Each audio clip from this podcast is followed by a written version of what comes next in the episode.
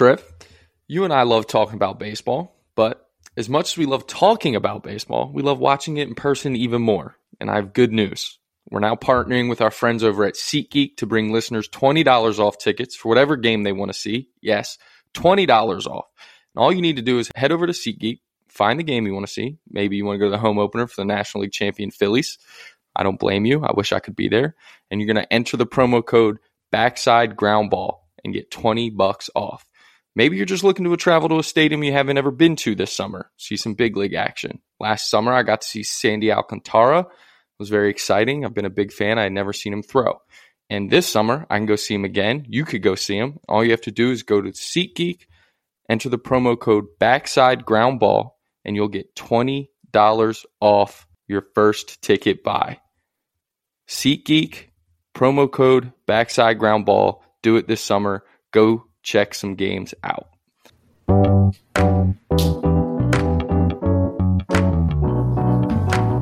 Powered by Riverside.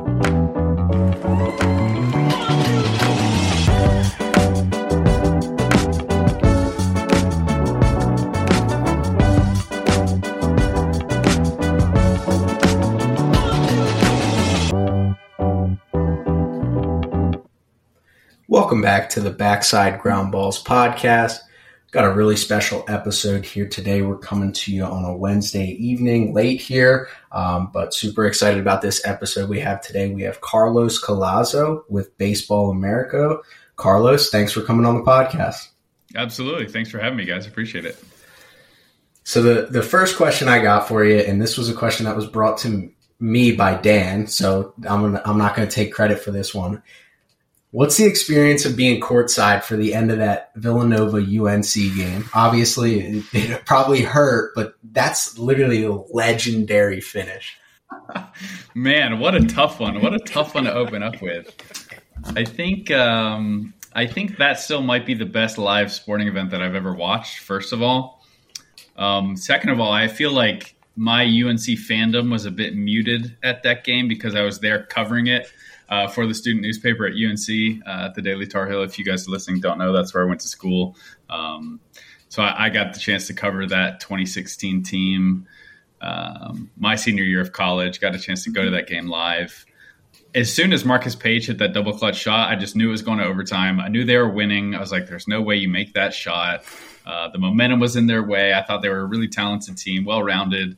And I was like, okay, this this is crazy. I'm not only at a national championship game, I'm about to see a game that's going to overtime. This has got to be one of the greatest. And then the shot, the, the returning salvo, uh, just a few seconds later was was stunning. And my first thought afterwards was like, man, I really don't want to have to go talk to these players in the locker room right now. Yeah. They're, the last thing they're going to want to do is talk to me. Uh, but I had to do it, and it was definitely a uh, a memory that I will not forget uh, at any point. It was it was awesome, even though it was not the result that the Tar Heel fans would have would have wanted. Yeah, so I learned that the other day, and then I was just like, I'm as casual of a college basketball fan as you can possibly be. Like, I watched March Madness, like that's it. That's where my fandom starts and ends. Like when the tournament starts, and like I re- like that is so seared into my brain. It's just like including the Marcus Paige double clutch three. Like that was insane. And like you said, like I'm like, okay, OT like this is uh, what an unbelievable shot. That's a memory that you're never going to forget. And uh, it's like one of those things, like the Rajai Davis swing off of Aroldis Chapman. Like years later, no one really remembers that, but what an unbelievable swing that was because the response. And the thing that sticks with me is like Jay Wright's reaction. How like it was almost like he knew it was going to happen that way. Was just like so. I can't imagine being and feeling because you were probably pretty sitting pretty low. I would imagine as a reporter. Yeah, I had yes. unbelievable seats. It was like directly court level, so the the court is raised up a little bit. Right. And honestly, the first row you're almost a little bit too low, and I was the second row, so I was like perfect level, right at the corner, and it was I was on the side uh, that Villanova hit the shot, so you could just see like coach walking down the sideline ready to shake the hand as like the ball's in midair. It was a cold, it was a pretty cold moment. Um, yeah, that's but that's very like, cool to see and to feel the energy because you have those seats like to feel the energy of that building like directed at you like that i mean again that's like a top five sports moment that's happened i feel like in my lifetime that had to be yeah. crazy and unfortunately like you said you were uh you were rooting for the wrong side, but still, just to like say they, they won a uh, they won a much uglier game the next year. It was it was not fun to watch, but the result was what they wanted. A couple years with Drake Maye's brother, right? Was he on that team? Uh, I don't remember. Was he on they the first team? back the very next year. I don't remember if Luke Maye. I think it. I think it would have been because Luke, Luke Maye hit the shot against Kentucky. I think to, to, get them. Uh, it would have been the Cameron Johnson, Justin Jackson, uh, Joel Berry, Kenny Meeks. Yeah, that that crew. I think is what the team was. That's a good. Yeah, sorry. I just felt like we had to ask you that, and we can we can talk about baseball and we will. But I just like that's just such a cool like that has to be a cool like you know you're at a party and you need a mm-hmm. like an mm-hmm. icebreaker. Like I was, mm. yeah. watch, I was Funnily there. enough, I don't think of that one as the icebreaker, but it also is funny too because I feel like UNC sports is really my last, not UNC sports, UNC basketball specifically right. is like the last team that I pull for because obviously I'm a baseball fan first and foremost, but it feels odd rooting for a team right. when you're in the industry covering some of these teams. Uh, and so that kind of fades away. Um, and unfortunately, this year we haven't had a whole lot to root for with the with the UNC hoops team. I, yeah, so maybe well, next year will be better. Yeah, it just that is a, an, a I promise we'll stop. But that goes to me. That goes to show you that like especially in college basketball, coaching is so important because like as soon as Roy Williams leaves, like there's obviously, and I think Hubert Davis will do a good job, obviously, but like even even Duke, right? Like you see, without Coach K, like they're they took a step back. Like how important coaching is at that level? It's, yeah, my my last comment on on college basketball will be uh, Hubert Davis will be a legend forever for ending Coach K's career the way he did. That's so, true. That's true. And that, that, team, what? Yeah, that run last year was awesome. That's a good point. Valid. there's a there's a college football podcast that I listen to that believes that that's like cursed UNC sports for like multiple years. Don't care. They, that's fine. that's what they all say. for my entire life. That's, that's amazing. Yeah, so that that's what they always say is nobody cares, but like that is the curse you have to take to end Coach K's career that way. yep, worth it. Oh well, that's awesome. Well, well, you mentioned obviously covering baseball and and what an what an occupation that is. As as somebody who, I mean, we both coached in baseball, and and that's you know a lot of fun and a lot of great memories. But you know, I kind of want to know what what's it like to work at Baseball America and have the experience and also dive into a little bit, plug the podcast. I've mentioned the podcast on here multiple times talking about some things that you guys have talked about, but kind of go through for our listeners that might not know exactly what you guys try to do and what you guys offer and, and kind of give them their perspective. Yeah, so what I do for Baseball America is is cover the MLB draft. So most of my focus is on the top high school players in the country for any given draft class and than the top college players. So basically, anyone who MLB scouts are going to be watching uh, and selecting in the draft, I am basically spending the entire year getting to know those players, talking to scouts, writing reports, uh, and covering the draft full time. It's it's very much a blessing to be able to do that. Uh, there are a lot of people who cover the draft. I know there are a lot of people who have to balance that draft coverage with prospect coverage uh, of the minor leagues uh, which we do at Baseball America as well. We just have a separate team that's kind of mostly focused on that. Um, have to cover other parts of the game in addition to the draft, which is very challenging considering how how big the draft is, uh, even though it's 20 rounds still. Um, so I'm very lucky to be able to kind of just have that as my focus year round. Uh, but but anyone not familiar with Baseball America, I'll just say that in general, um, we have an approach of covering the game from player development, um, recovering prospects from high school, college. We cover the college game from a competitive standpoint. Um, minor league prospects, and then we have major league coverage. We're expanding our fantasy coverage this year, which we've done in the past. But BA really started as a magazine. It's funny, it's Baseball America, but it was started in Canada um, as a magazine that covered the minor leagues. Uh, Allan Simpson, the founder of Baseball America, is is largely credited with with starting prospect coverage. Um, and so, kind of being able to follow in that legacy has been a lot of fun for me. And really, Baseball America has been my only full time job. I was lucky enough to kind of stumble into this right after college. Um, but it is it is nice to be able to watch baseball and write about baseball and talk to baseball people for a living. Uh, it's a lot of work, but I can't lie and say that it doesn't often feel like work, even on the days where you're kind of logging a bunch of hours. You've been at the park for a while. Uh, you have a lot to write about. It, always is very rewarding and very satisfying to just be able to stick around the game uh, in a professional capacity. It's it's a blast. Yeah, and the the one part that uh, intrigued me as you were talking is you mentioned the fantasy baseball coverage, and both of us, Dan and I, are dynasty uh, fantasy baseball players. What's the bait? I know you've mentioned this on your podcast. What's the Baseball America Dynasty uh, League look like? Like, how do what are the prospects that are available right now? Because I feel like everybody's going to be on top our of league. Because I, I feel like I there's always owners in every league that you take advantage of, but when it's literally Baseball America's Dynasty Baseball League, how do you get good deals? Like I feel like everybody's probably the stingiest owners and is always first on every prospect. It's actually it's it's felt fairly balanced, and I will say I am not a good fantasy baseball manager at all. I think I know the prospects well, but I do think so much of being a good manager is just being very active on the waivers. And I would say when the season heats up is also when the draft coverage heats mm-hmm. up for me. And I, I definitely put it on the back burner. I'm trying to be better at this year. Um, but there are people like Matt Eddy and Jeff Pontes who are in the, in the league who are absolute just ringers. Uh, and so I'll often even go to, to Matt and Jeff uh, just because I've only really seriously been playing fantasy baseball for a couple of years. I really ignored the space for a long time, uh, was just much more interested in the on the field real life mm-hmm. aspects of the game. So there are some some things I'm even still learning. I, I, don't think just because I'm at Baseball America, I'm some fantasy guru. We certainly have those in our league, and and the best the best parts about this league, from my perspective, is we tried to make it like a BA uh, community league. So it's not just a bunch of fantasy okay. experts. It's people who who read Baseball America, uh, and, and, I think in general, people who read Baseball America are pretty tapped in to baseball. Um, but it's it's much more of a community league, uh, and there are some people who have massively different philosophies. Like even with just BA people, Matt Eddy is very much win now. He doesn't want to mess with the prospects. He doesn't want to take four years for a prospect to develop and feel good about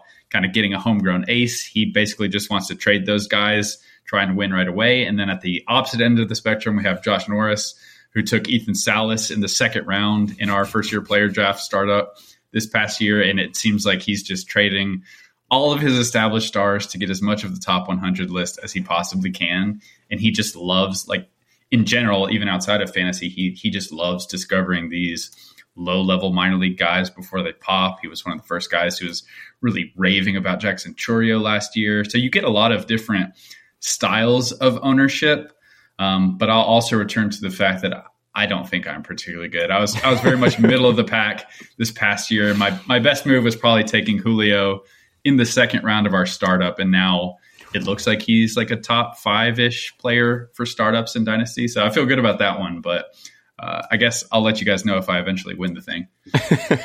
well, first off, that makes me feel good because I think uh, I took Ethan Salas in the second round of our first year player draft this year as well. So I'm happy that uh, I wasn't alone in doing that. um, but then I got to kind of bring you back for a second. When you were going to school and like, did you ever imagine this is where you were going to end up? I know you said you lucked into it, but like, how did you, what were the steps that it took to get you to Baseball America? And then two, Mm-hmm. Did you ever imagine that, like being at Baseball America and, and, the information that you guys deliver to baseball fans like Trevor and myself, where you arm us with knowledge, like you are our knowledge base on a lot of things, especially when it comes to prospects and things that nature. Mm-hmm. Did you ever then, when you got into it, realize you were going to wield so much power when it comes to the knowledge of the sport? Like that's that's insane, right?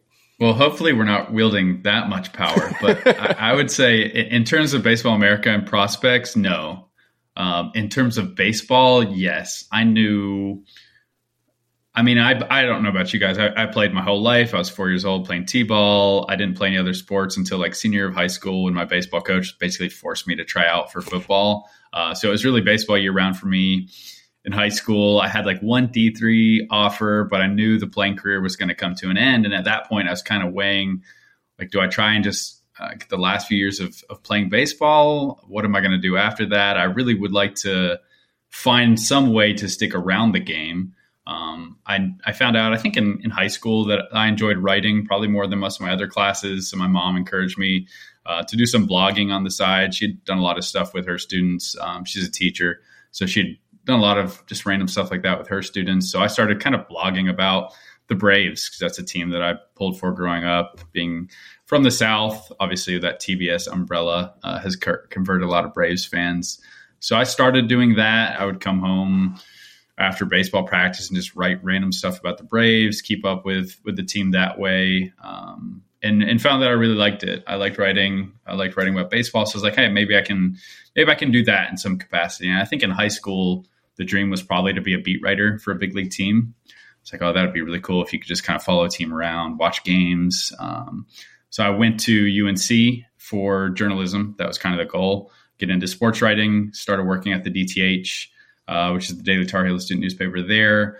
Uh, took journalism classes, probably focused a bit more on the DTH side of things than my classes. The grades probably weren't the most uh, sterling uh, throughout my four years, but I, I got the degree. Um, a few years in, I there was a, an MLB.com internship. I don't think they have this anymore, but previously you could intern with MLB.com and you basically would follow around a beat writer for a big league team. You'd go to a city and you would basically become their like secondary beat writer. And it was not an internship where you're getting someone coffee, you're running errands. No, you're like from day one, I was sitting in the press box, watching the game in the locker room, talking to players, uh, and trying to find something to write about. So I did that in Atlanta in 2015. And then in 2016, the summer after I graduated, I did that um, in San Diego with the Padres. Uh, and then actually, I think prior to those two years, I had found out that Baseball America was headquartered in Durham, North Carolina, which is like 15 minutes away from Chapel Hill. I didn't know much about Baseball America at the time, but I very quickly found out what they were about. There was a, a bit of a pipeline um, with Baseball America writers coming from UNC who had written at the Daily Tar Heel. John Manuel, um, who was editor in chief for a long time, was a UNC guy uh, and a DTHer. Will Lingo, who's uh, editor and publisher for a long time, same deal. Aaron Fitt, who's now with D1Baseball, UNC guy, DTHer. Uh, so there was a bit of a pipeline that was established, and they liked to get interns from the DTH um, just because they're familiar with with that sort of pipeline of writers. A lot of them have come from it. So I, I interned with Baseball America in 2014. And I would say that's when I was first exposed to sort of the scouting aspect of everything, the draft side of things. And that was, at the time, that was an entirely new world to me. I didn't know much of anything outside of just having played at a very mediocre high school level in North Carolina. Um, and I was like, oh, I, I know next to nothing about this. This is really cool. It's cool to go to these games. It's cool to talk to these scouts. Like you talk to them and the way they break down the game is just so different than than I've thought about it. And I'm I'm coming into this thinking I'm some expert on baseball, but really when I interned with Baseball America because eh, like most people, most of my friends, I would say, were not huge baseball fans. I was like the the baseball fan of the group, and when you're around people who are sports fans but not necessarily baseball fans, it can be very easy to think, oh, you're like a real yep. expert on baseball. But when I walked into the Baseball America office, the way these guys were talking about baseball, I was like, wait, this is like a whole new level that I didn't even know existed. And that was like another level when you're talking to the scouts. I'm like, did I play the same sport as you guys are talking about right now? Uh, my whole life. So that that really kind of opened up my curiosity and learning more about the game and just being in the office with people who would literally just stop working and start talking about what happened last week or this prospect or some some random player that I'd never heard of and we're just breaking them down. I was like, this is really cool. Um, and ever since then, I was hooked, and I wanted to do more of that. So that's kind of a very long-winded way of telling you how I got involved with BA. So hopefully, it wasn't wasn't too drawn out. No, it's perfect. That's that's amazing, and just my mind went to real quick is not many people get to live out what a dream was in high school, right? Like, and even if it, it no longer is your dream, what was it like those first couple days? on the beat with the Braves. Like that has to be like I'm just putting myself in your position there. Like I would have at first okay. I probably would have been pretty intimidated, but there I'm guessing there was probably a couple like, wow, I'm actually doing this moments. Oh, 1000%. I remember there were quite a few Snapchats that I was sending around to my friends like, oh, this is my office. And it's just a picture of like Turner Field. That's, you just, your, your job is to show up at like 1 p.m. to a baseball field. You're sitting in the press box. You're getting free food every night. And hopefully you don't eat it every single day because you'll balloon up really quick. But yeah, the fact that it was my job to watch a baseball game and then talk to people afterwards and write something about it was super cool. And then being able to work with someone like Mark Bowman, who I think is just one of the best in the industry. I mean, he was one of the first people who even worked uh, for MLB.com. Um, the fact that he's still doing it and just being able to learn from a guy like him.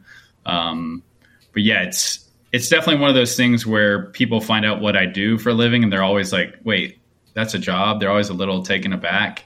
Um, they're like, "Oh, that's really cool," and I think it hasn't worn off so far. Um, it still is very cool, but I, I think there was definitely some some nerves at first, like, "Oh, I'm I don't know how old I was at the time, like 21, 20, 21, like I shouldn't be here in this position right now covering this team, but I am. So don't don't screw it up. Right. Uh, there was definitely some of that, but um, fortunately, I had a lot of a lot of good people along the way that have helped me kind of figure it all out. Um, but it's it's been a ton of fun. Are there any tidbits you can share? You don't have to drop any names if you don't want to from those two years that like uh, are pretty cool stories. Let me see. You know, the funny thing is, I covered some really bad teams those two years. This was 2015 Braves. Right. So at the like peak of the rebuild, they had just traded all the good players on the team. The prospects hadn't come through. I'm going to pull up their team right now on Baseball Reference so I can just tell you how bad the team was. Um, I remember the the two players who stood out to me as being like just super nice to talk to were Andrelton Simmons at the time and then Cameron Maybin.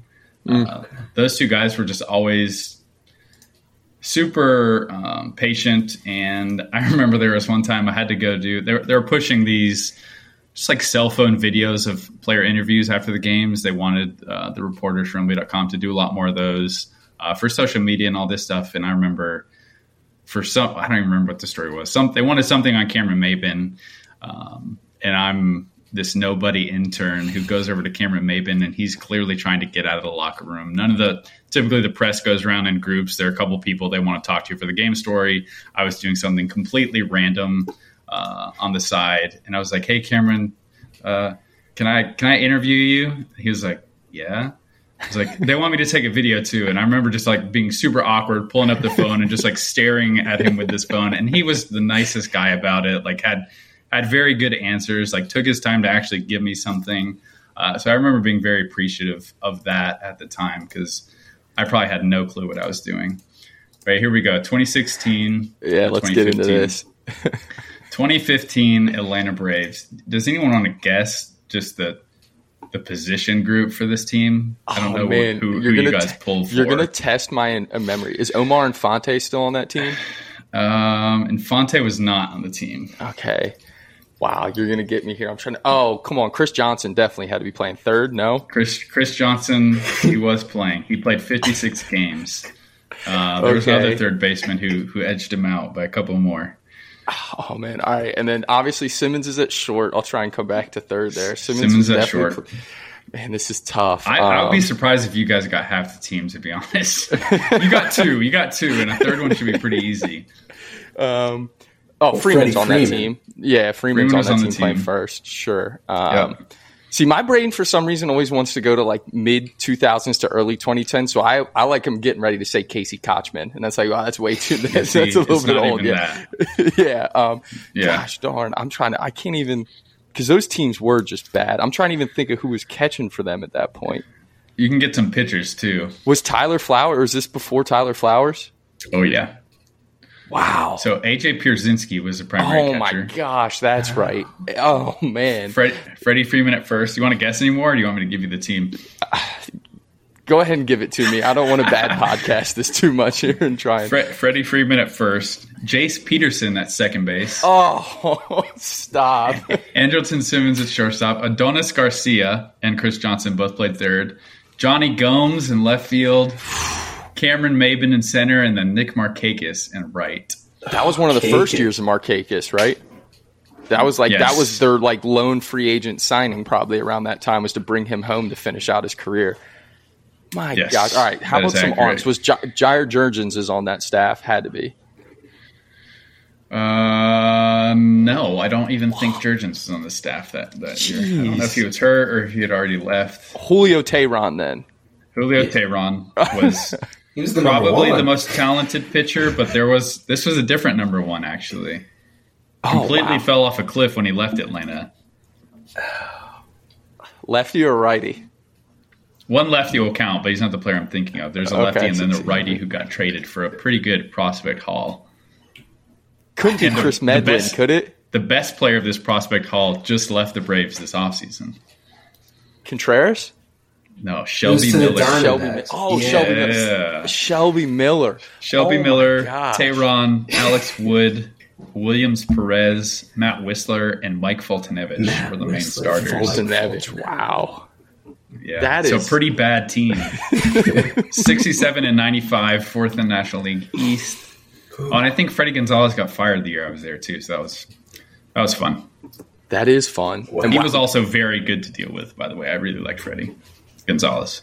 the job they've done to uh, turn that, that ship around, where now it's like you can never imagine the Braves only winning 67 games. Yeah, the team I went to the next year was the Padres when they were terrible, Which- and now they're a juggernaut. So I really chose the wrong time. Maybe Yeah. even If the you want your magic team touch. to turn around, I need to Yeah. go cover. I need to go cover you for a summer. Head out was to about to. Pittsburgh, will you? I got Yeah, some that's friends who are Pirates I don't fans. Know. I don't, I'm not sure if it goes that far now. they could use or maybe needs Oakland. work. Yeah, like Man, I don't know if the Oakland's trying to be good. They seem to be doing the exact opposite. Hey, I'll, I'll tell you this, Carlos. We we obviously have Colin on this podcast, so we we avoid the Oakland slander as much as po- possible because we don't want to put his name on something on a recorded platform in his own organization. But you, trust me, it doesn't- I know you know, but like we from- don't from think a- highly. Yeah, from a, from hearing a player's perspective, it's not much better. Yeah, well, maybe they can turn it around. Well, they need to stop trading for depth pieces and finally get a decent talent. I would agree with that one. I mean, it's it's bizarre what they do. I mean, it is bizarre. And then to hear Matt Olson talk about like just the experience of playing it at the Coliseum too, of like how he was like in amazement when he got to Atlanta. Like this is your home clubhouse. Like mm-hmm. this is what it looks like. Like I have to walk Yeah. through standing water to get to the dugout at, at Oko. It's crazy how that's still a, a thing that happens. But It's bizarre, and they draw seven. Th- like you would think MLB would would step in at some point and be like, like you guys, you draw seven thousand fans. You're not actively trying, and you play in a place that might fall down on all of our, our talent here at some mm-hmm. point. Like Mike Trout's going to be at the plate, and the, the lights are going to come down and hit him and kill him. it's, it's yeah, hopefully they can get something uh, figured out there soon. Because the, the, honestly, the fans who are like the diehards there who've stuck with them, they've got to get the award for for best best fans in baseball, right? Talk, talk about loyalty right there. There's no Exactly. doubt. And like I, I mean, I don't know about you guys, but like again, I always go back to early 2000s and like so like before Moneyball was a movie, I was obsessed with that A's team. And like just like that place used to rock. Like that the Coliseum was awesome.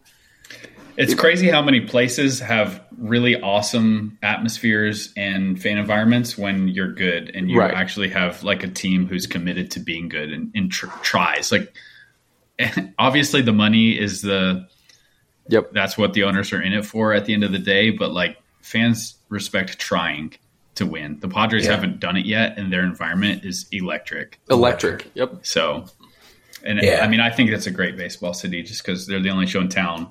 Amazing ballpark, beautiful city, and now they've got maybe the most talented lineup in baseball. So they'll Yeah. be fun to watch this year. Yeah, unbelievable. So I do have one more question about your experiences at Baseball America, and then, like I said, we'll we'll get in some more, you know, just baseball topics to begin with. But you know, I really want to know what's the best thing you've learned, just whether it be at a field, you know, picking somebody's brain, and then on top of that, this could kind of connect to that one. What's who's the biggest name in your phone? Oh man. um. Okay. If it's Erik Neander, can we call him? I got to scroll through the phone here. Okay, so the first question is uh, so Alex Anthopoulos probably would be the top one so far. That's pretty cool. It goes, it goes further. Alphabetical. We're only in the A's. We're only in the A's. this is fun. Um, yeah, this is probably great podcast audio too That's- with me hey. just scrolling. So I'm trying to. I Bobby You with Junior. scroll- C count. That's probably my favorite one. He's he's probably my favorite prospect that I've covered in person. Him and Mackenzie Gore. I think I have Mackenzie's number. I hope these guys have changed their numbers by now. Um, I talked to them when they were in high school. Um, those ones would be good ones. yeah. I could scroll, I guess, but I don't Nah, want to sit it, here. it, it was Sound it was for a while. I enough. found the, the par- other I found the party trick. There's the icebreaker. Yeah. that's that's what you use. yeah, that's a good one. Um, in terms of things that I've learned at the field, there's not one obvious one that just jumps out as some sort of like like dimension shattering piece of information. I think the biggest thing is is truly like the more you learn about the game, I feel like the more it humbles you. Um, I know there are probably a lot of people who learn more about baseball and like you you probably have a tendency to think that you're just becoming more and more of an expert. But for me, I feel like the, the more I learn about the game, the more you realize how much you truly don't know. Um, especially when you're looking at it from a player development perspective, you could have. I mean, you just look at the success rates of the draft and who who pans out, who doesn't. Uh, how we viewed certain players as prospects, how we viewed certain players as non prospects who didn't know anything about them. Um, players themselves can change so quickly, uh, just in terms of natural development that surprises you. Some players can just fail for reasons you have no clue about. I think makeup being something that's super important is probably very unsurprising for maybe people who have played or especially people who have coached like like you guys have. But I think prior to doing this job, I remember hearing people talk about makeup and clubhouse chemistry, and I kind of just scoffed at it as something like, oh, like it's always funny how the teams that are winning suddenly have really good clubhouse chemistry. Like it's probably more about winning than clubhouse chemistry. But I do think makeup is is massively important for um, just being successful in baseball because it is such a such a sport of failure. Um, being able to handle that consistently over and over again and dealing with the minor league grind, um, all that's super important. So no, I think the biggest thing for me is just like to stay humble, stay open minded. There's so many things that we're learning more and more every day. It seems like with the technology we have, uh, with the new tools that we have, we're finding a lot of ways to quantify things that that scouts have known about for a long time and maybe just didn't have a pre- precise way to measure it. And then there's still other things that we we have no idea how to measure, quantify, or value objectively, like deception for a pitcher. Uh, I think there's still a lot of mystery about how how that really happens. So I think the biggest thing is just staying open minded, um, trying to consistently learn about the game and, and, talk to people who who've been around the game for forever is is really what I love about this job. Being able to talk to people like scouts, like coaches, like players, um, but especially the scouts. That's that's who I spend the most of my time talking to, and it's it's always enlightening. I wish I had some like very clear one one thing that I've learned, but I, I really just think like the humbling of the game that it, that it provides you is is the best thing. No, I think in in reality, exactly what you said is probably the best answer you could have came up with because that's just one hundred percent the truth, mm. right? And and being able to have that that open mind to everything and you know be able to learn from other people. The best. I mean, we've both worked for very good head coaches. We've been out on the road recruiting. We've met Division One head coaches. We've talked shop with great baseball minds out on the road and every single one of them is picking your brain more than you're picking their brain it feels like and that's one of the most impressive things for anybody that has success in the game of baseball and really outside the game of baseball that's just mm-hmm. leadership and and being management anyway but to be able to have like a head coach who's won more ball games than you could ever imagine actually asking you what you think and, and yeah. learning from you is unbelievable. And it, it, shows the humility that it takes to really be successful in this in this game. And one of the questions you mentioned drafting obviously that's kind of your neck of the woods per se. And you know dan and i have conversations till we're blue in the face about all these different you know opinions that we have and and how draft trends have gone and one of the things that I would love to know your take on and, and more of the recent history of draft and how almost MLB organizations have gone to is kind of the elite stuff versus elite command conversation. I feel like every team is finding more and more guys with elite stuff late in the draft or developing elite stuff from guys late in the draft. But you're also starting to see guys with elite command early in the draft taken and develop elite stuff. How has that changed? You know, you're in the projection business ultimately. You're projecting every kid that gets drafted to be something. You're, you're trying to build them into an MLB star. How has that changed your perspective on what these assets are when they're being picked by MLB organizations because of those, you know, outcomes? Yeah, that's a good question. Um, I think you see better stuff these days than you did in the past. I don't think there's any question about that. Um, there is a, a, a bigger incentive for amateur players to develop velocity and to develop breaking balls. Um, technology like Rapsodo and super high speed cameras has allowed players to really optimize how they're throwing the baseball. Um, you, it sounds like you can, or it feels like you can basically figure out a new pitch in an off season. So I think a lot of the training and development has taken massive leaps forward. And so throughout any given draft, you're seeing much better pure stuff. Uh, I think at the same time too, um, especially from the high school side, we've seen teams uh, maybe 10 years ago, 15 years ago, selected for velocity, premium velocity at the very top of the draft. And, and that player demographic, specifically high school right handers, uh, who are the hardest throwers in the class, haven't necessarily panned out too well. Um, I think there are some reasons maybe for that. It's it puts a lot more stress on your arm if you're throwing at these elite velocities at a young age before you're fully developed. There's some interesting studies that have come out in the past year that have looked at just um, reaching velocity thresholds before you are physically developed, um, what tearing your UCL does to you as an 18 year old or 17 year old compared to uh, what those effects are if you tear at 22 or 23. And so I think teams have realized that um, it's not necessarily the best thing in the world if you have a high school player who's throwing 97 when he's in high school. Uh, I think you typically assume that with high school players, they're just going to keep improving. There are a lot of players who threw the hardest they ever did in high school. They got hurt, they never fully came back. Um, and I also think the other aspect of it is probably the fact that teams seem to think that it's significantly easier to develop stuff uh, and to add velocity than it is to add command.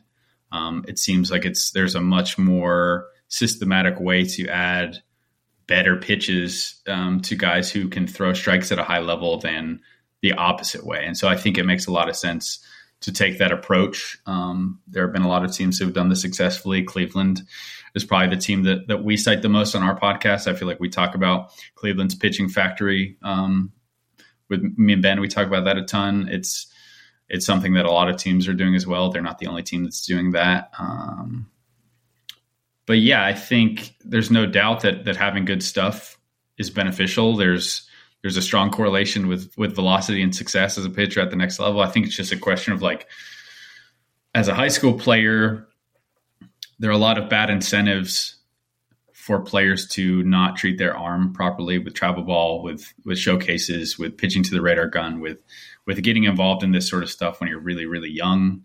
Um, I was talking to uh, a coach that I know really well recently who was telling me about a father of of a 12 year old and a nine year old and he was like oh i have uh, these measurements for for my son. He's this percentile in his class. And i was like oh this is so tough. Like this kid first of all is probably going to hate baseball by the time he's he's done with this. Like he probably can't wait until his dad is off his back about how hard he's throwing compared to the 75th percentile of high school players at age 13 um, also like there's no like that might be bad for your development to be to be focusing on this so much. So I think it's a really nuanced conversation in terms of like velocity and stuff and pitching and what what you actually need. And I think when you need to be taking it seriously versus just having fun um, from the youth side. But um, I'm kind of rambling here, but those are kind of general thoughts.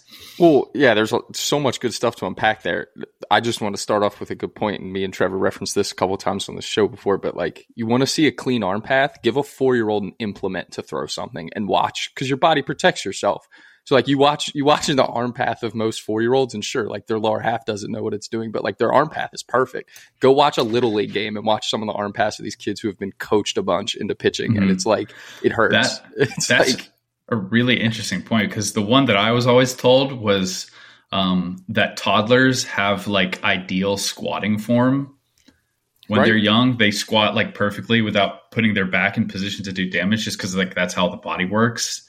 Um, but there's, I don't do a ton of work in this area because I'm not focused on like very young high schoolers, thankfully, or middle schoolers. But I could definitely see it being super problematic that there's a ton of overcoaching.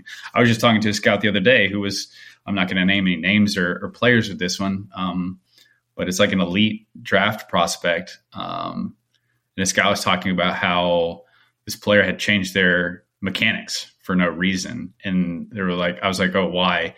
They're just like, oh, that's just what they teach there. I was like, okay, that doesn't make any sense to me, but all right. It's not like he was he was not having success prior to the mechanical change. Um, but yeah, that that definitely could be an issue. I'm I'm I try to say this as much as possible. I'm not a coach. I'm not a, like a mechanics guru. And I think even if you look at the big league level, um, I mean, you mentioned it in terms of just like you you're throwing naturally how it works for you and how your body wants to throw. There are so many different deliveries that work at the big league level. There are so many different swings that work at the big league level. Maybe there's something that's optimal in a vacuum, but every everyone's body is built differently, works differently, has different um, strengths and weaknesses. So, yeah, I think it's it's very dicey uh, to start getting in there and and mixing that up because you want a 12 year old to reach some peak velocity.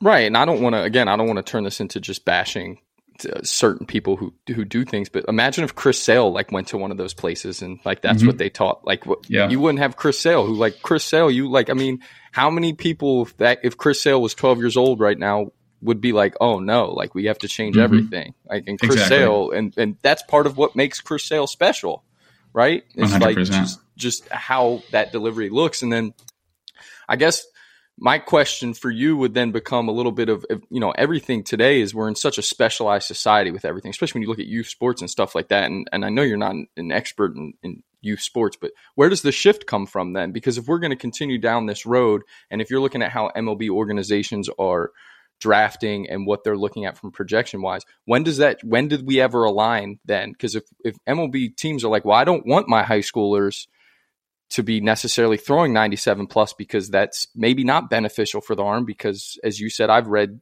same studies and you know I've had my players in technology that tells me the force each throw makes and a lot of times the fastball is the worst for your elbow for a lot of guys.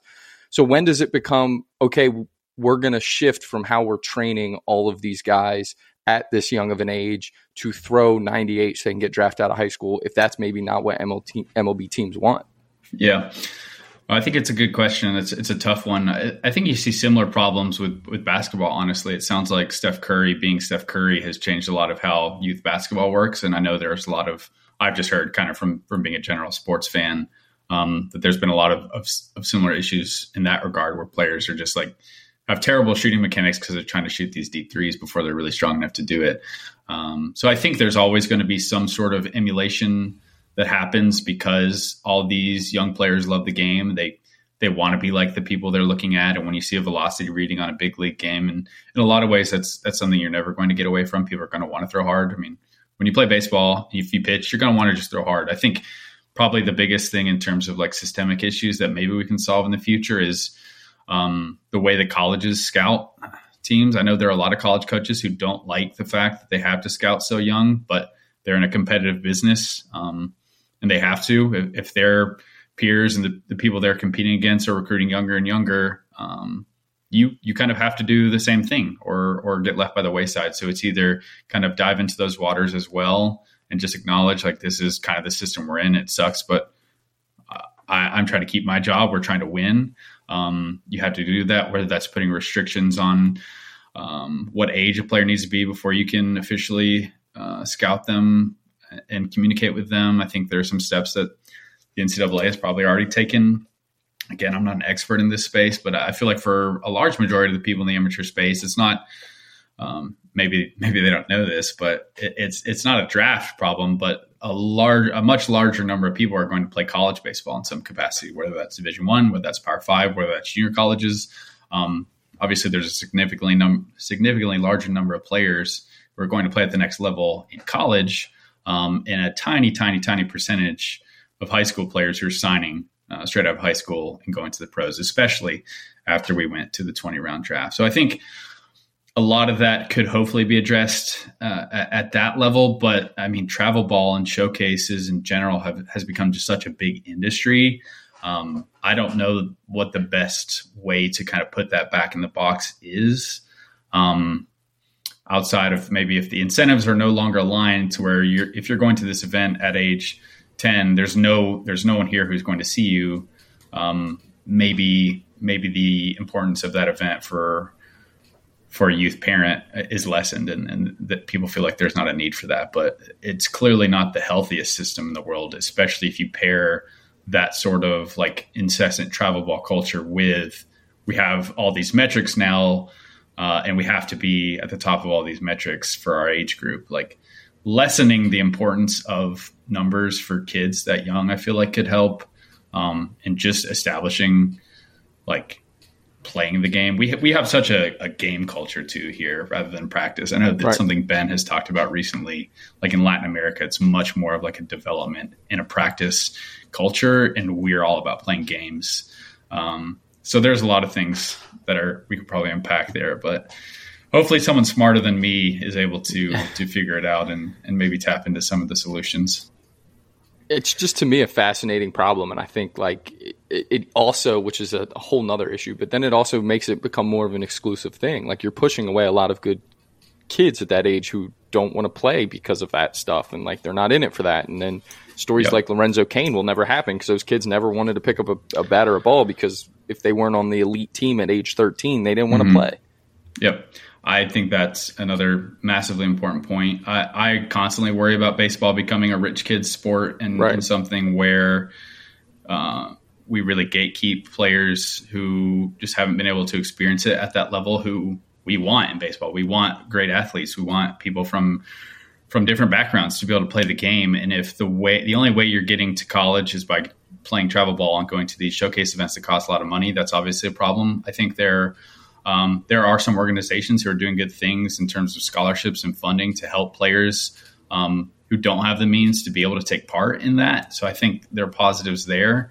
Um, but yeah, I, I, think that's also another one where co- the college system could be a lot better. There's constantly been issues with college scholarships in baseball. Um, there's a reason that all of our best athletes play football and basketball, and I think it's very clearly just the fact that uh, you can go to college uh, on a full ride in those sports much easier. So if you're an elite athlete in multiple sports and you maybe prefer baseball, uh, or, or even if you like them the same, you're, you're a great football player, a good, great baseball player, you like them both, but football is the one that's going to get you to college. It's not surprising where people are going to play. So I feel like if we can make it easier um, for players to play the game, that, that that has to be beneficial, right? We'll benefit as fans of the game um, just by seeing better athletes in baseball because it is such a specialized sport. Right. Um, it's not like you can just uh, Jimmy Graham it. No, right. I don't know who the other examples are of someone right. who that's a perfect play one. baseball um, yeah. for a long time, but it's significantly harder to make up for the lost ABs in baseball than I would imagine the reps for for football. So you mentioned something, and obviously, I'm going to kind of diverge from from the track of talking about the development of youth. I, I want to talk about the development of guys that get into pro organizations. And you mentioned what Ben had talked about with how we are a game focused uh, culture in baseball specifically, and overseas they're more developmentally focused. And we had a conversation on our on this podcast one episode a couple weeks ago um, about from my understanding, it was the Indians that were kind of taking guys into their organization and almost putting them on the back burner for a second and letting them develop a little bit more and taking them away from the game. And it was something that I always had the theory of, of like, hey, like, kind of almost like a red shirt, right? Like you get a guy in a college game and he hits the weight room hard, he eats, he adds mm-hmm. the weight and all those things like that. And you can kind of then put him on the field with a fresh off season of strength because Colin on our podcast, obviously, like he had that huge COVID year where COVID was a blessing for him. He was 91 to 93 consistent in college, good command. He goes and lifts heavy and he was sitting 97, 98 and the, um, in instructs with the A's and everybody was like, where did that come from? Well, I got six months of heavy lifting and finally got to mm-hmm. heal my body because we play so much baseball in college. It's spring, Cape Cod, fall ball, four or five weeks, and then you're kicking it off trying to face 94, 96. So I'd love to know your opinion on that of the benefits potentially of taking a guy back because nowadays you can get to game speed, at least offensively, with the pitching machines we have, with short boxes from a coach. He can mix, he can spin, you can do everything. You don't even need to get necessarily game at bats. Mm-hmm. Yeah, that's a good point. I think um, I would be open minded to whatever teams thought was was kind of uh, at the the cutting edge of player development. There, I think, especially for pitchers, it seems to make a lot of sense to me that the off season and actually resting can be massively beneficial. We see it every year, just from a draft perspective. Players um, who come out after a strong off season who are just throwing significantly better stuff. So, um, again, while we're focused on on all the games uh, in general with our culture, a lot of work happens off the field. Um, you mentioned Colin and the lifting. That that seems like something that is becoming more and more um, understood, I think, from a lot of people realizing the benefits of weightlifting, of strength training, of nutrition. Um, but yeah, I think from a draft perspective, maybe one of the benefits of a later draft date. A lot of people in the industry don't like the later draft date just because it creates a lot of complications. Um, I think it's great from from a fan's perspective because there's no overlap with with college baseball's World Series and, and postseason. I think it's beneficial from that perspective. I think it being tied to the All Star game is good, but we have seen teams, and the Guardians are one of them, who really didn't activate many of their players they drafted at all.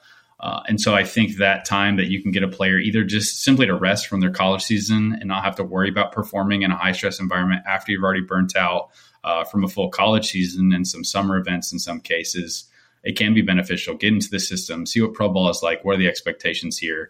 Uh, what do you need to do off the field in terms of getting ready for that competition? Uh, just recovering, simply resting, whether it's uh, recovering from injuries, some of the the smaller stuff that maybe you could play through that you don't necessarily need to. Um, some of this is probably to do with the lack of lower level minor league teams from the restructuring of minor league baseball. I think largely that's probably a negative for player development, particularly players coming straight out of high school. But if you can pivot that into an opportunity to maybe not throw someone straight into game situations and, and, find a way to benefit from that, I think that could be massively important. I think for hitters, I don't know. I would I would like to hear what people say about some of the uh, the ways that you can simulate live ABs without actually being in live ABs. I, I do think it's it's tough to to fully replicate that, but um, we've seen so many different developments in, in in pitching development and hitting development. It seems like pitching is always kind of at the at the forefront ahead of the hitters. But um, if there's a way to do that without being in lag games constantly, I, I think that could be definitely beneficial. Yeah, it's it's it's so impressive because you, you mentioned that pitching has always been at the forefront because I was we had Matt Mervis on uh, this past weekend and, and I was talking to him and Colin about it. It's pitching so cut and dry. Like either your fastball rides or it doesn't. Either it sinks or it cuts. Your curveball spins or it doesn't.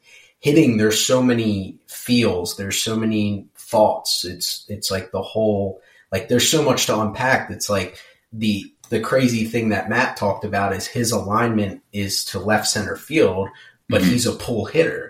And when he was in college, he when he tried to pull the ball, his front side would fly open, and he hooked a lot of balls foul. He top spin, he'd roll them over, flare them the other way. He could mm-hmm. never get that flush barrel unless he was perfectly on time, and it was resetting his sights to almost be like, "Hey, I need to think to left center field, and it allows me to pull the ball with authority." And then mm-hmm. he blows up, and it that's part of the reason. And, and I'd love to know kind of your comparison of I mean, how hard it is to develop hitters because of that. And like you said, I mean, it's hard to get game speed at bats if you're not getting regular at bats. Mm-hmm. Yeah, that's an interesting conversation. I, I feel like too with hitting is so difficult because you're reacting. Like with pitching, you are you're establishing everything that you want to do, and as a hitter, you just have to react to that. So not only do you have to have the the eyesight to to pick up the ball, to recognize pitches, to understand what you can do, Is and I think this is maybe one of the biggest challenges for for players as they come into pro ball is all of these hitters who are drafted and going to pro ball they can pretty much do whatever they want at the plate at the high school level especially. Like these guys can hit whatever they want. And so once you get to the next level and you're facing better stuff you're facing much higher quality breaking balls i think for a lot of players and, I, and i've covered a few players just just doing handbook chapters uh, for baseball america uh, each year where players simply haven't closed holes that they have because they think they can do damage at every part of the plate and they just haven't trained themselves to stop swinging at pitches they can't do damage with. Um, and they're hurting themselves by not doing that. So they're, it's incredibly difficult to be a hitter. I think it's the hardest thing in the world from from a sports perspective to do um, to hit a baseball. I mean, we're constantly finding ways to analyze why pitches are so good. Uh, it's no surprise that it's tough to hit. I think from a scouting perspective, from a draft perspective, having confidence in a hitting evaluation is also the hardest thing. Um, whether that's because you're scouting a high school hitter who is 17 years old and has six years of development from now and when he's supposed to be in the majors. Um, you could be dealing with a player who you only have a very small sample of him facing 90 plus mile per hour fastballs. Like there are there are physical tools that you can look at and try and and see how he's going to adjust to pitching at the next level. But at the end of the day, you never really know for sure. Um, a lot of that's just going to depend on the development of the player. Um, and it, it's so difficult in terms of like how hard it is to hit and how you develop a good hitter. I mean, whoever can answer that question and, find a systemic way is going to make a lot of money. Because uh, I just think it's it's fundamentally the hardest thing in the game to do. That's why um, young elite hitters get paid the way they do. Um, well, we can get into some of the nitty gritties about it, but I mean, you need bat speed, you need you need an approach, you need strength. If you can basically understand which pitches to swing at, uh, have the ability to make contact, and have the ability to hit the ball hard, I think those are the three key areas. Um, but there's so many different moving parts within that, like you guys were both talking about at the beginning of this. There's so many different factors: getting into the right positions, having a, a strong kinetic chain as a hitter, uh, understanding how to go with the ball where it's pitched. Uh, and, and, there's so much mental stuff that goes into the game when you're at the plate. If you're if you're facing a guy like Jacob Degrom, I don't even know how how players go about processing what to do in that in that environment. So it's honestly a miracle we have people who are hitting 97 mile per hour fastballs uh, 400 feet as often as they are. I think, but it's it's it's tough business. It's uh, Degrom. My first my first thought is Degrom is you close your eyes and swing. Um, but me and Trevor were just having that conversation the other day about like how do these guys hit? Because there was a there was a someone put on Twitter uh, like a behind the plate view of I think it was Skenes and and Brody Brecht, right, Trevor? And it was just like their fastballs. And it was like, how do you make contact? And then it's like, yeah, but then you turn on a big league game and it's like, oh, there's 98. I'm just going to deposit it. It's yeah. insane. But oh, and it's talk- this random reliever who's throwing 98 that yeah, you don't that you, didn't know existed who, who's throwing that. Especially this time of year, right? Like here mm-hmm. comes a guy for like the casual fan. Here comes a guy with no name on the back of his uni, and like he can't get out of the inning even though he's 96 to 98. It's like yeah, yeah, that makes no sense. It's it's ridiculous. Um, when you talk about hitters though and like there's obviously physical tools that that can answer some of your questions right that you can see at a young age but what's the kind of your thought process behind evaluating and then even valuing you know the difference between a guy who's got really good bat to ball skills and a guy who's got more swing and miss but has the raw power right is it just a, a, a the bat to ball at least we know he can get to stuff and then it's about mm-hmm. putting on um, you know, weight. And I forget you guys were talking on the pod the other day about uh, Garrett Mitchell, right? Like here's a guy who's who's for years everyone's like, well, if he can put on, he can, he can fix the swing and he can start to lift the ball a little bit, but he hasn't. So where's the where's the valuation between guys with the the bat to ball and the guys with the the swing and miss, but there's a ton of raw power there. Yeah, I think it's probably a sliding scale, right? Like if you have a player with elite bat to ball skills, like a Nick Madrigal, you're going to be okay if he doesn't have elite power. Um, at least understanding that that he probably can have some sort of offensive value for you. Um, I think he's shown that at, at, at some level uh, he can hang in the big leagues and, and, make a lot of contact. If you're a guy who swings and misses a ton, you are going to need to hit the ball really hard when you do make contact. So th- there's some sliding scale. There's probably a sweet spot in the middle. That's why players like Dylan Crews and, and Wyatt Langford in this year's class, to use a few examples, that's why they're at the top of the class because they not only make a lot of contact, but they also drive the ball with impact when they do. Um, and so once you get to either of those extremes, your skill in either department has to be elite for you to not just not be able to overcome the weaknesses. Um, I think included in that would be like just pitch recognition as well. If you can, if you don't make great contact, but you also have an excellent understanding of the zone, and you hit for power and you also get on base a lot, I, I think there's still um, roles for a player like that at the next level. So I think it's just kind of looking at what you do well, what you don't do well. Do your strengths make up for your weaknesses? And when you combine all those parts, what's the overall profile that you're looking at? And kind of pairing that with your defensive value, what's the sort of player that, that you're looking at overall? Because if you're if you're looking at if you're looking at a 40 hitter with 50 power and you're a great shortstop, that's pretty solid. if you're that offensive profile and you can only play first base, well, you probably don't have a job in the big leagues. So all of these are kind of moving around together.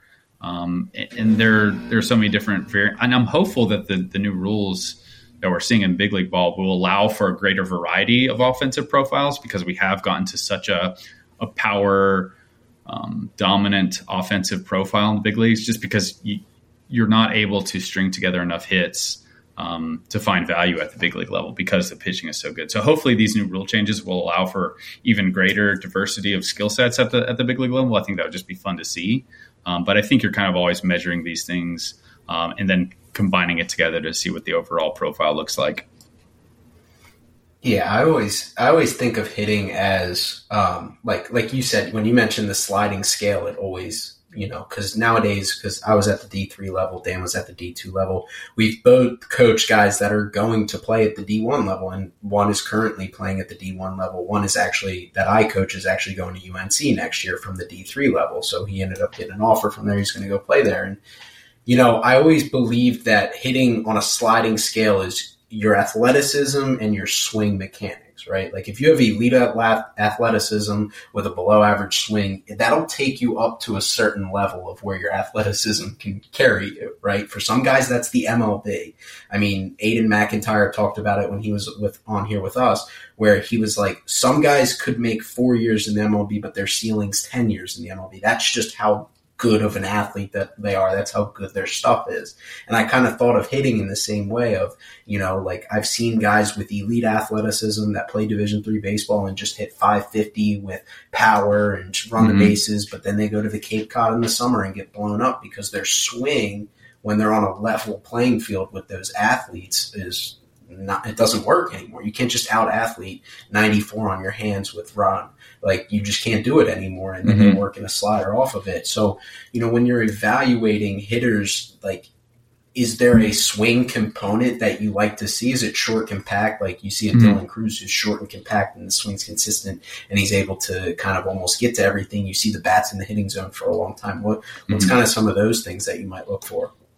Yeah, for me, I don't I don't get too caught up over the mechanics again, just because I, I don't feel like I'm an expert in that area, and there's so many swings that can work at the big league level. I think in general, you want to if you're a hitter who can get on time consistently, get in the right launch position consistently. What you do before that doesn't necessarily matter to me too much. Like for an example, one of my favorite hitters from this year's draft class is Aidan Miller he has a pretty significant hitch in his swing. And I think generally people throw out hitch in a negative connotation. Mm-hmm. Um, it's going to throw off your timing. It's going to get your hands maybe under the ball. Um, there are a lot of things that could go wrong with the hitch, but his bat speed is so good uh, that the hitch is almost a timing mechanism for him. And he has shown an ability to be on time against good velocity. He has shown an ability to make adjustments against quality off speed offerings and secondary pitches.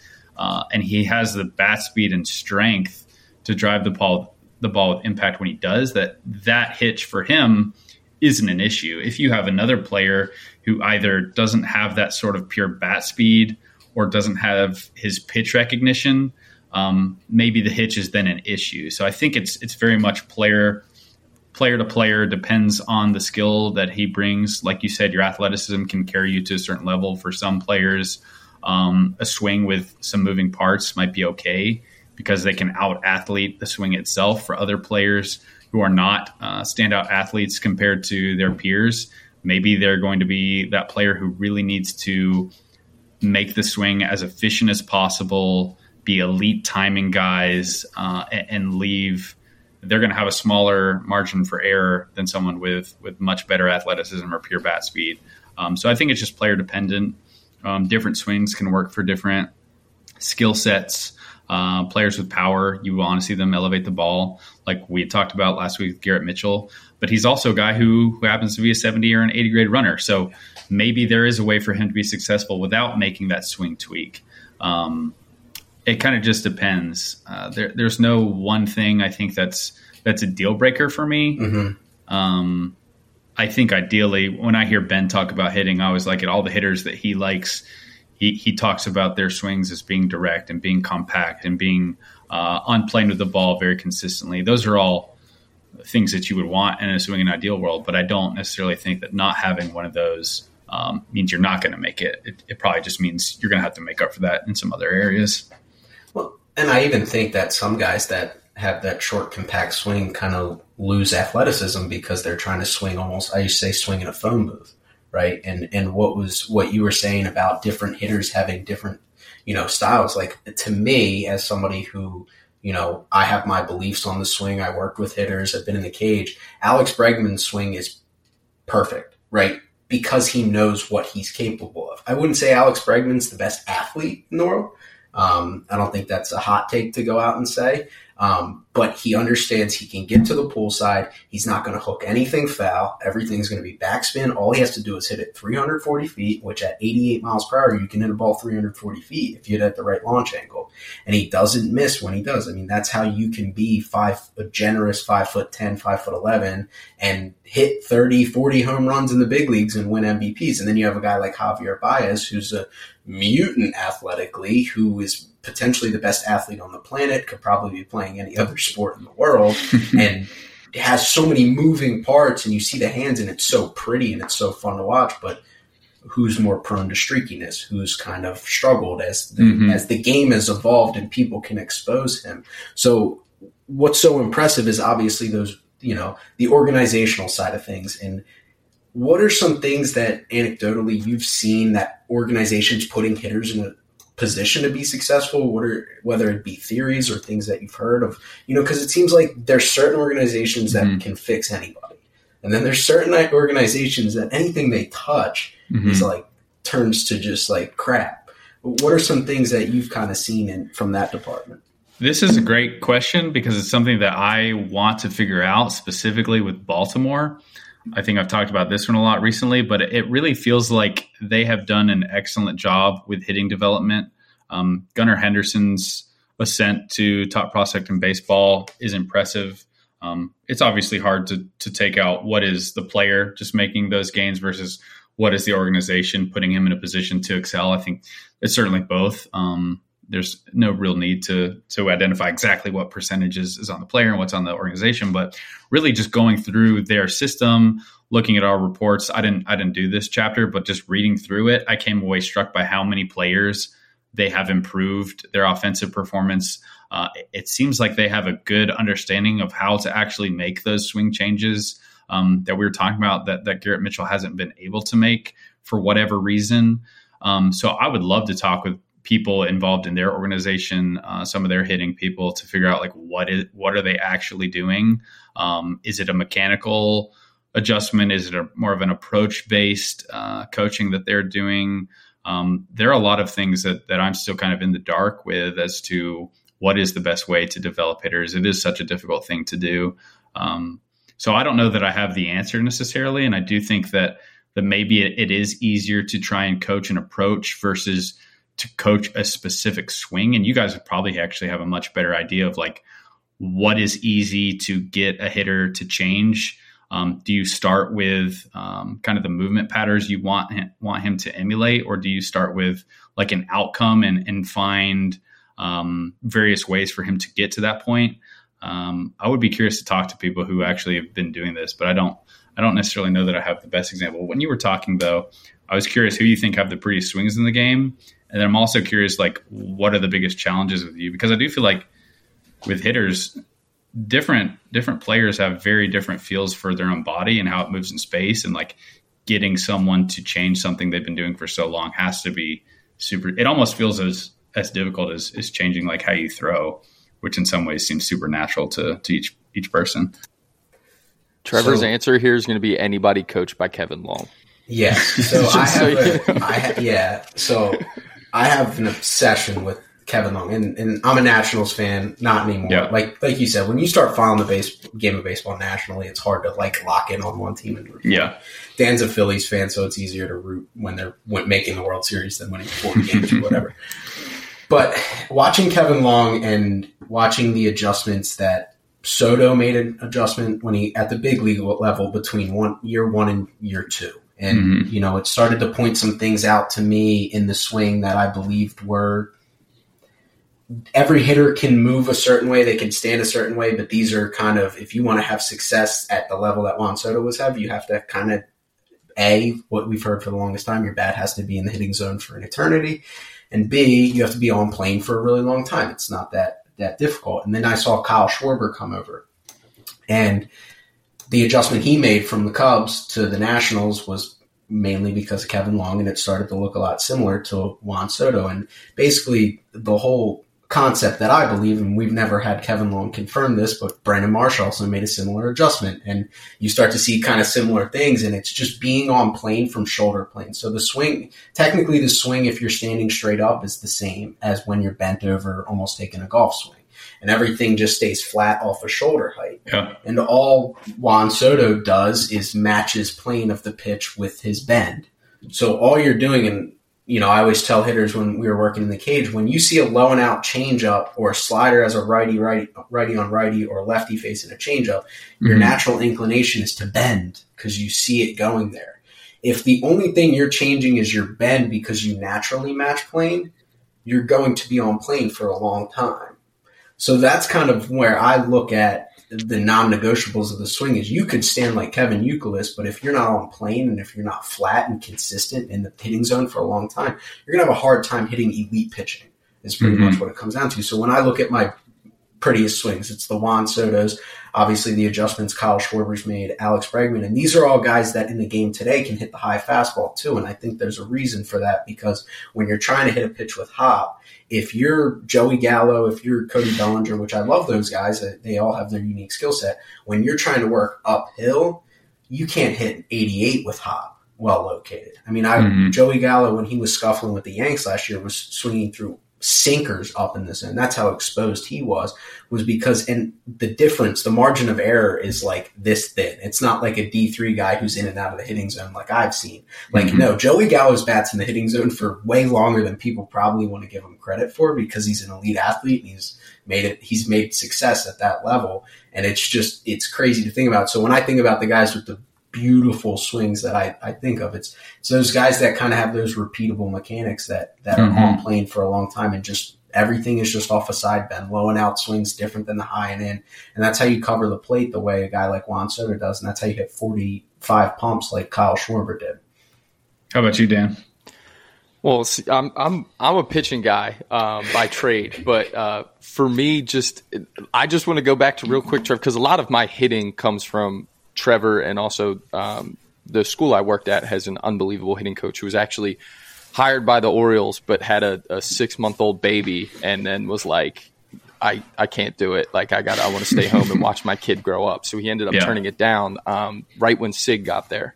So it was um, one of those first years of the new regime, and uh, but for me, just to Trevor's point there, and, and uh, our hitting coach talked about the bend too. Is like it's when I started to learn it, and then I watched film of Barry Bonds. I go, oh, this makes so much sense now. Mm. Because like yeah, Bonds would always be like here, but then when he would go to launch, he was here, and then he would just he would just everything was off his shoulders, and so then you start to watch that swing. So to me, um, I'm gonna not try and sound like a fanboy, so I'm not gonna say Harper or Schwarber, although I am a Phillies Oh, fan. Harper's mine, so if it makes you feel better, I'm picking Harper. There you go. For lefty, Harper for lefty for sure. A guy I have a huge crush on, especially right now, and, and Trevor does as well, is Corey Seager. I mean, I, I Yes. actually, I, I was supposed to be working, but I had their game on the other yesterday in spring training, and he came up to the plate, and I just happened to pull out my phone and, and video it, and he hit a high fastball that was, I think, 94, 95. That was at his letters, and just the way he stayed, and he just, he just crushed it out to left field, and it was just like he did not like his bat was just like it matched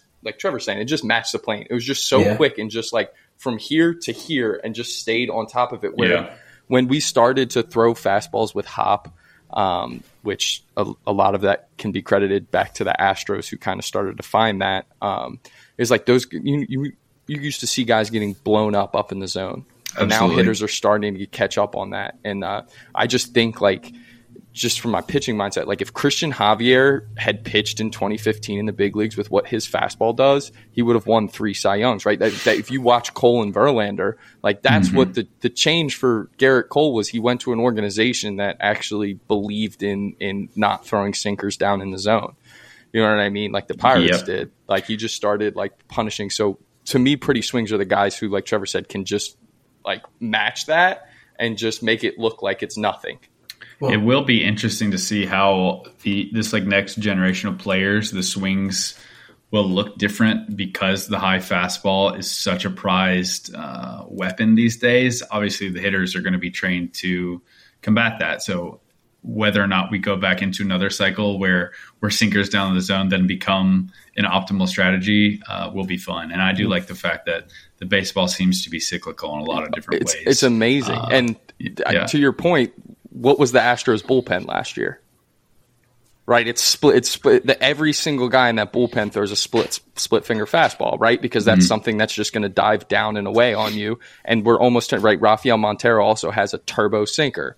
Like so, I, I do. I think I think some of those teams that you see typically at the start of that trend are already starting to turn it. Right, like the yeah. Astros are going to be. You know, that bullpen is a lot of turbo sinker and splitter guys already.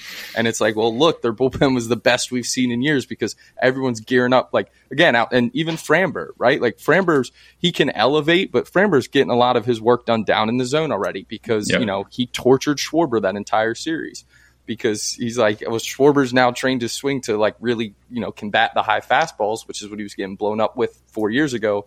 And now Framber's turbo sinkering at his back knee and he can't, he can't handle it. Yeah. It is a game of adjustments. That's why it's so awesome because all these little details and these little strategical changes and, and what becomes popular and how you have to change yourself to adjust to that and then, and then readjusting again.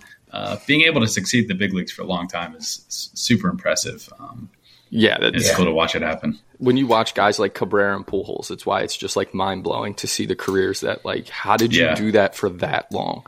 Miguel Cabrera is probably my family's favorite player because we got to watch him a lot with the Mudcats uh, mm. in Carolina. Uh, he was left fielder at the time when we went to watch sure. him. And we were like, "Oh, this guy's awesome!" And the fact that he's still playing uh, is is super cool. It's incredible. Yeah. No, that that that's awesome, and and I mean, what a conversation that that last little stretch was. I, I hope our listeners enjoyed it as much as I enjoyed just being a fly on the wall. But back oh, to oh, your Corey, yeah, back to your Corey Seager point too, Dan. Is if you go back and watch the home run derby, for me that was I guess I might have put the explicit one on this, but that was literally hitting porn because he had the BP guy throwing high and in fastballs and all he was doing was just like filleting balls with backspin to the pool side and just like it was like why would you like you think about it you're like why would he want high and in fastballs? And then you start to see his moves and you're like oh this is like work for him. Like he's putting in work because he knows he's like i can take a ball off my front hip and i won't hook it foul. I will backspin it right off the pole every time. And that's all i have to do. I don't even have to hit big flies to center field because i'm not aaron judge. I'm not strong enough to do that. And he's just like literally tucking balls high and in off of the pole. And I was like, that was the most beautiful thing I've ever seen. I sent it to like 10 guys that hit at Arcadia where I worked. I was like, see, this is what I wanted you guys to do. if you were wondering, I know we could never get there. Where were you guys? where were you guys when I was in high school hitting around every single baseball that I ever saw? Don't worry, Carlos. I the reason I yeah. know this is because I hit around. Right. I was going to say I was in high school throwing 82, trying to figure out how to get people out and not being successful. That's where I was. There, I, I came up with this theory because I hooked more homers foul than I hit in my life, and I top spun rounders to the full side at, oh, yeah. 90 plus, and I was like, why can't I pull anything with backspin? And then it was like after I finished playing, I was like, oh, of course.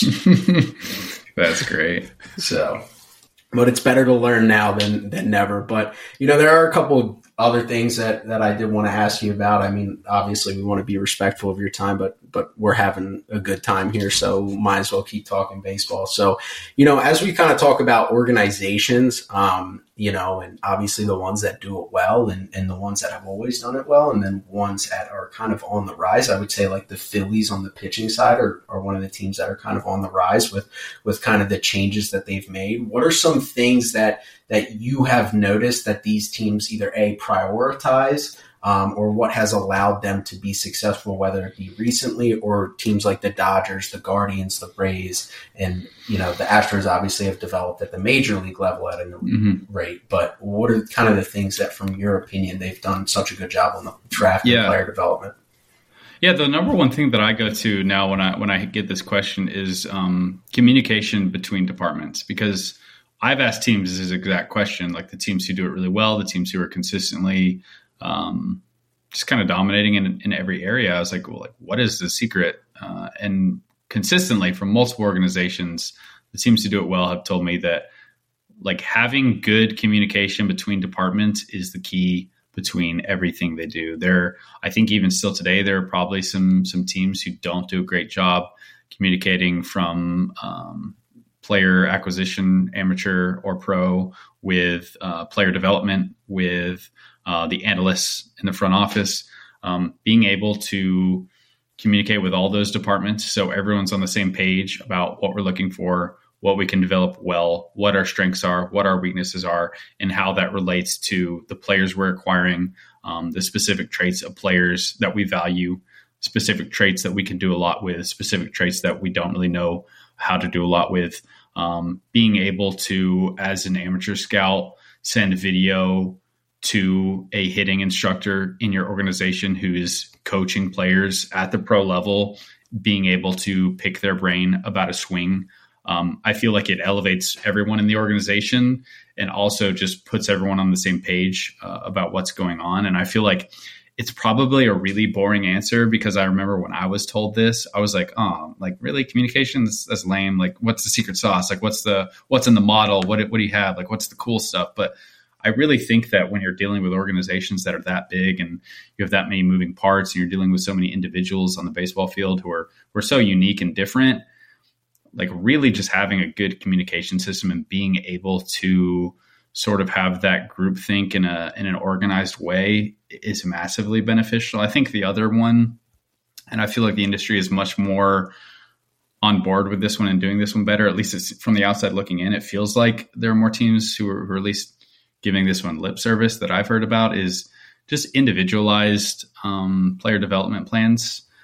You had mentioned Gerrit Cole and the Pirates, and it really feels like they had a lot of issues trying to force players into that sort of sinker ball approach that really didn't have the traits to benefit from it, e- even if it maybe was also no longer the, the pitching meta at the big league level.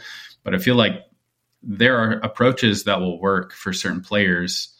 That doesn't necessarily mean every single player in the organization will find success with that approach. I mean, there are different pitchers who, if they have a high release point um, and high riding life, that, that doesn't necessarily mean that their fastball is going to be unhittable. I, have looked at a couple pitchers in this year's draft class, so I, I, see the induced vertical break of their fastball. I'm like, oh, this is going to be a great pitch. Now look at the results, and it's terrible. And it's because they don't have a, a, low attack angle. They don't have a lot of deception on the pitch. They're not locating it um, where they probably need to be to be getting the most success. And, and, when they miss, those qualities maybe even help hitters leave the yard with that pitch. So I think um, just being able to individually assess every single player and having the development uh, infrastructure in place to take the time to work with every player individually. I know a long time ago you would hear about stories where the org types, the org players, uh, they were kind of afterthoughts. Um, and if they could get the coaching at the end of the day, they would take it. But the the players who were drafted high, the big signing bonus guys, those were the ones who got all the attention. I think teams realize now that you need to be taking every single player in the system seriously.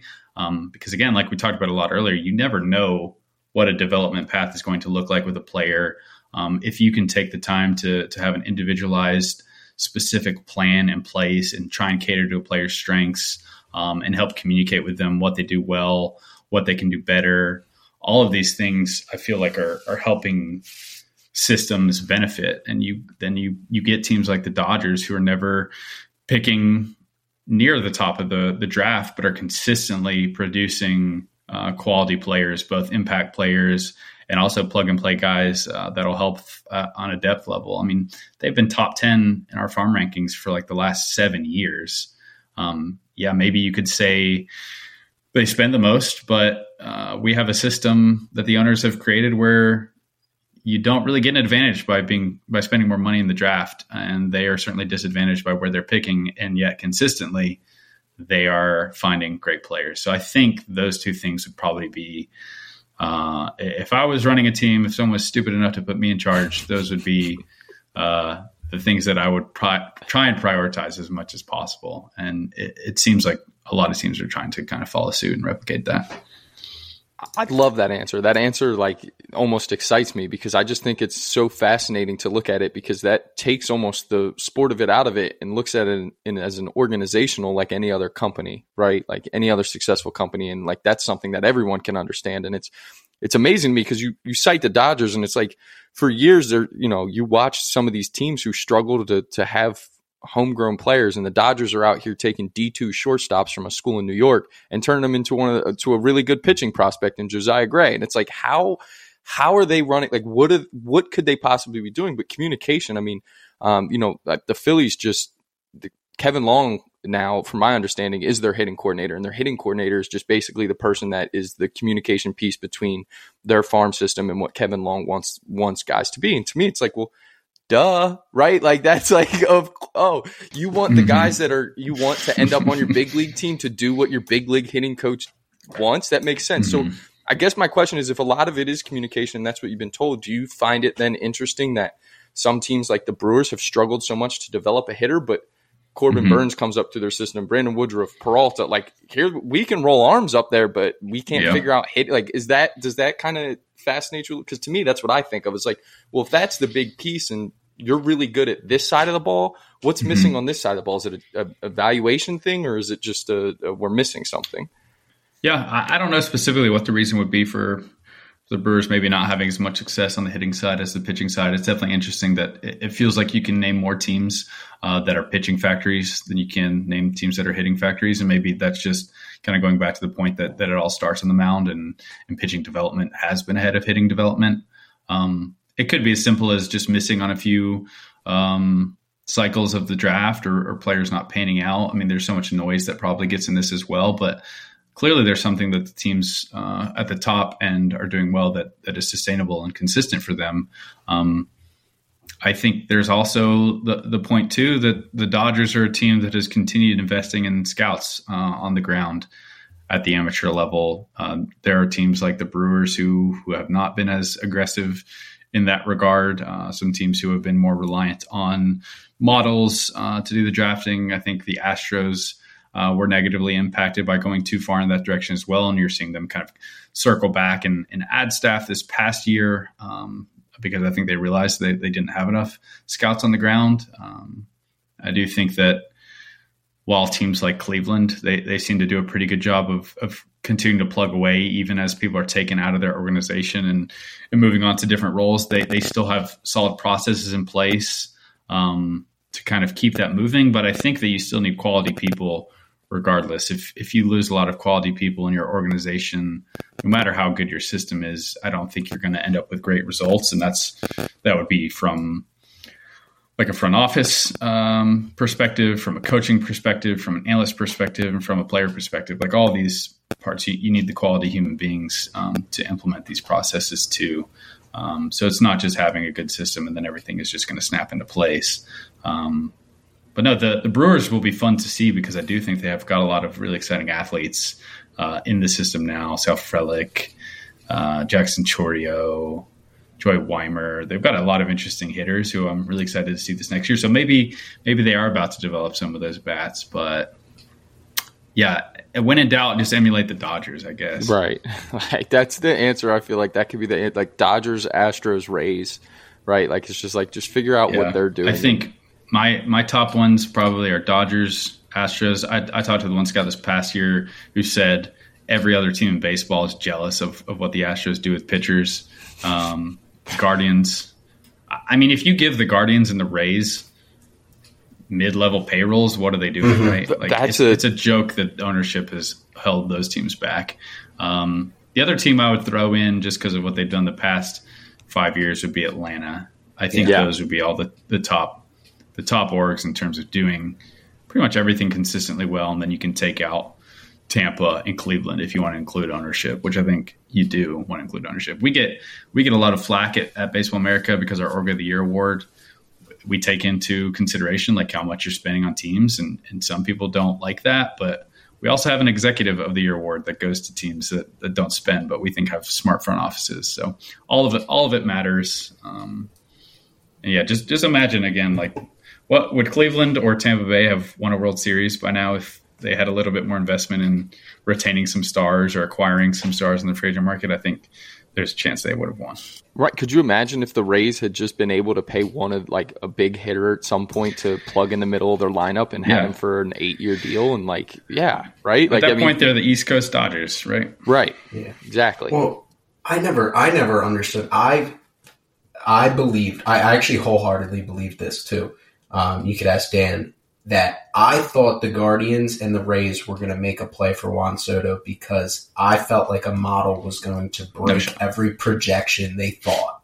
You know what I'm saying? Like I felt like having a guy that young on the open market for that many controllable years as the missing piece you need would almost break your model and be like, and I've never seen a model, but I'd be like, like that's different. It's like the Lamar Jackson situation. Like how Basically. often has a 26 year old MVP quarterback been on the open? They seem Available. like teams that would be hard against that because their whole key is we have to be good every year, Yeah. and you know Mhm. the ball falls your way. So if you trade your entire farm for a guy like Juan Yeah. Soto, who you know you're not going to re-sign, you've just committed yourself to all-in window now, which you know you're not going to commit the resources to capitalize on.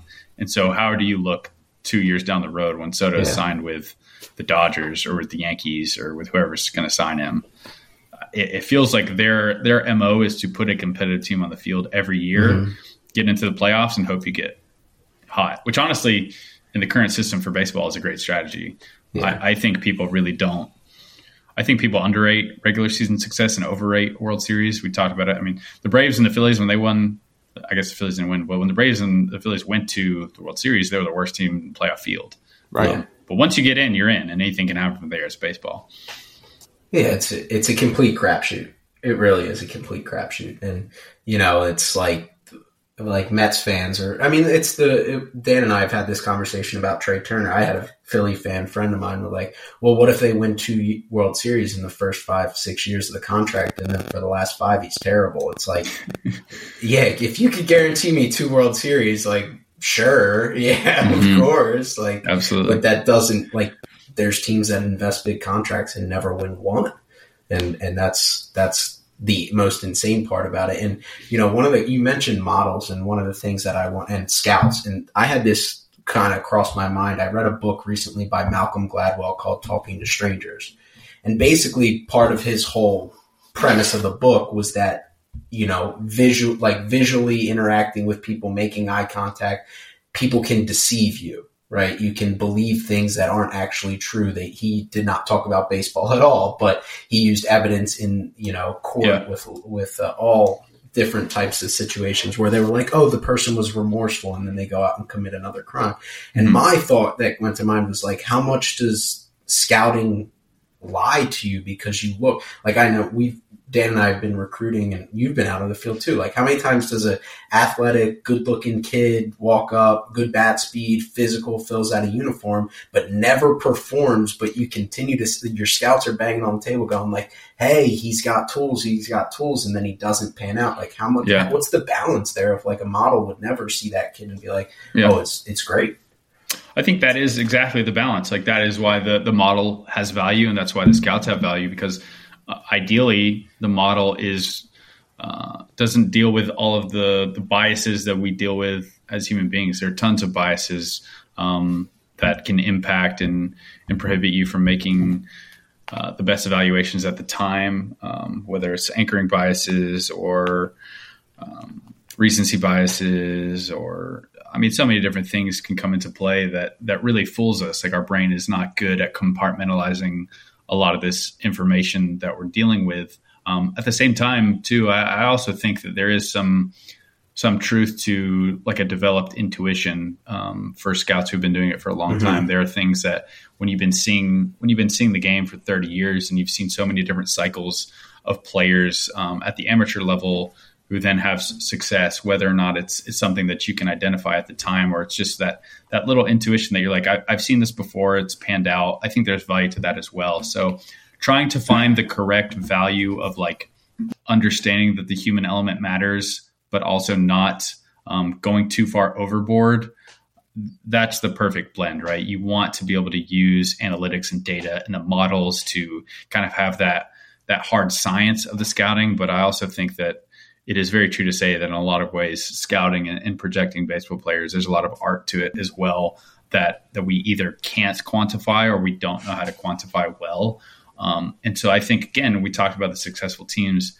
I think the successful teams in baseball value both of those. Um, the Dodgers are not a team that that doesn't value scouts on the ground. They're also not a team that that hasn't invested in analytics and models. Um, and so finding that perfect balance is always going to be the most difficult question. Um, no one's ever going to be perfect, but finding a way to continue approaching perfection every single day is is the goal.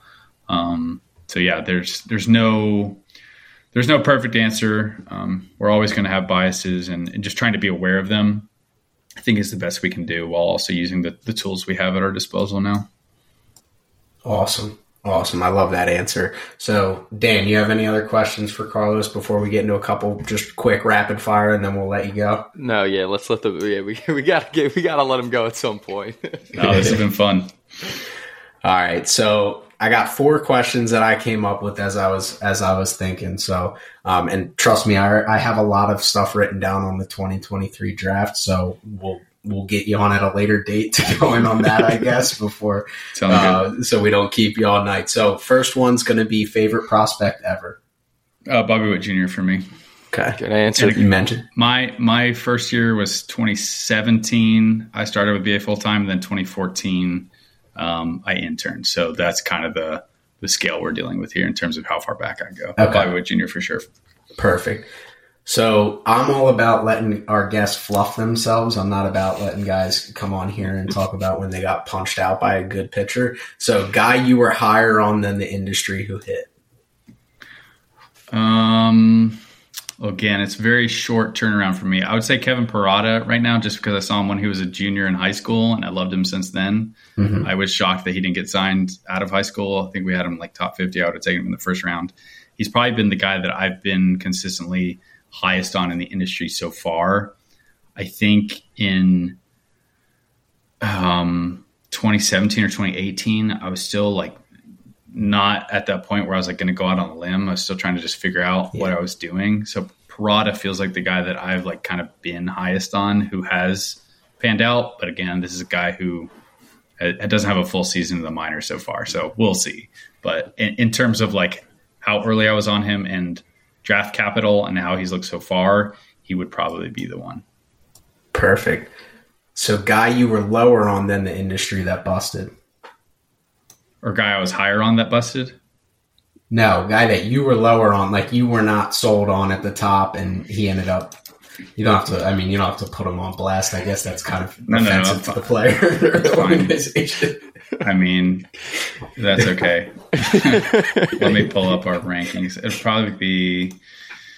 Hmm, that's a good question. Guys, lower on who busted. Um, oh man, I might have to. Ooh, yeah, actually, I don't want to say the name that I just came across.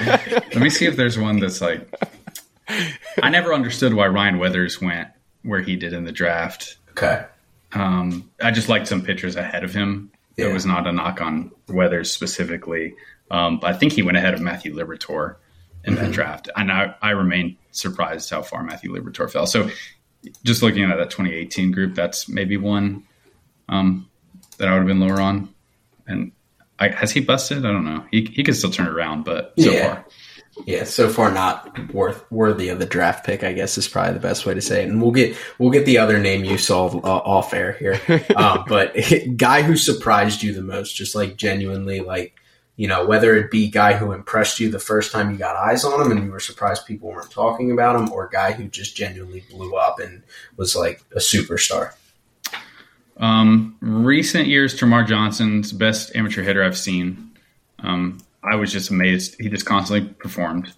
Uh, every single event I was at, he's got bat speed, pitch recognition, could flick the ball the other way, could pull it, um, pull aside for power, 95 miles per hour, didn't phase him, always had counts. So he's the most impressive amateur hitter that I've seen. Um, in terms of other, um, I was always really impressed with Corbin Carroll's approach, and I think he's been better than I expected him to be, just in terms of physical tools and speed. Um, he was one that oh, again, another guy who always impressed me with his approach at the plate. Perfect. Perfect. Awesome. Well, Dan, you have any closing thoughts for Carlos? Oh, thanks for coming on. This has been a blast. This has been awesome. Uh, thanks for giving I've us had the a time. blast as well. No, thank you guys for having me. This has been fun. I've, I've learned a lot. Of course. Well, I mean, uh, from our perspective, you are literally always welcome. Like, it, Yeah. it does not matter. Like, Whenever. whenever, whatever you want to do. Hopefully, you know, even next time we, we could get Colin on here to kind of get some of just, I mean, a perspective from every angle, player perspective, evaluator. Yeah, I'm curious what. Colin thinks about people like us who rank players. If he uh, if, if he hates that or not. For some reason, he he likes uh, he likes me and Trevor. For some reason, I think he's known Trevor his whole life, so that's like a Yeah. given. I don't know why me and Colin get along so well. Good deal.